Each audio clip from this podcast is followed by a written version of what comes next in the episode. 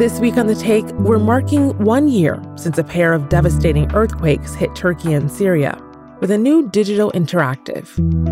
Listen and watch stories of survival, recovery, and coping with the grief at aljazeera.com forward slash earthquakes.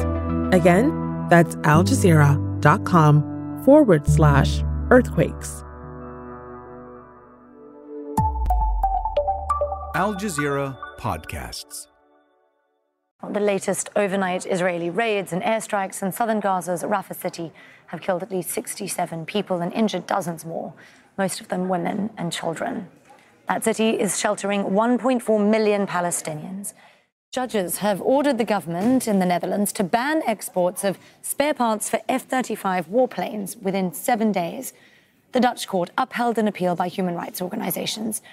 They argued that supplying parts for one of the world's most advanced military aircraft contributed to Israel's violations of international law. The parts are American owned, but they are stored in a Dutch warehouse ready for shipping. Well, Yemen's Houthis say they fired missiles at a U.S. cargo ship in the Red Sea. A spokesperson says it's part of the group's response to Israel's war on Gaza. The U.S. and its allies have been bombing Houthi positions in an attempt to deter ongoing attacks on vessels in the region. Meanwhile, the Iran backed Houthis have pledged to continue their strikes until this war ends. As a victory for the plight of the Palestinian people and in response to the US British aggression on our country, the naval forces targeted the American ship Star Iris in the Red Sea using a number of appropriate naval missiles. The Houthi forces will not hesitate, with the help of God Almighty, to carry out more operations in response to the Zionist crimes against our brethren in the Gaza Strip, as well as in response to the ongoing US British aggression on our beloved country.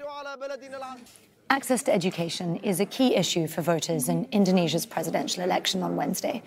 All three candidates have put forward their visions for the future, one of improved access to schools and universities. The EU foreign policy chief says the NATO military alliance cannot be dependent on the whims of an American president.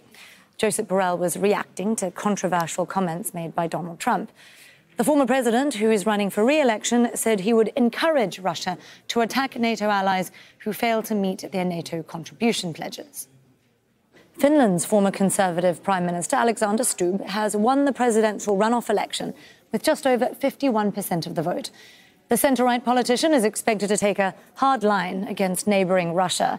Stubb backed the government's decision to end decades of political neutrality and join the NATO alliance following Russia's invasion of Ukraine in 2022. On the Inside Story podcast, we're discussing whether Israel is in breach of the ICJ's order to prevent incitement to commit genocidal acts. Has it complied?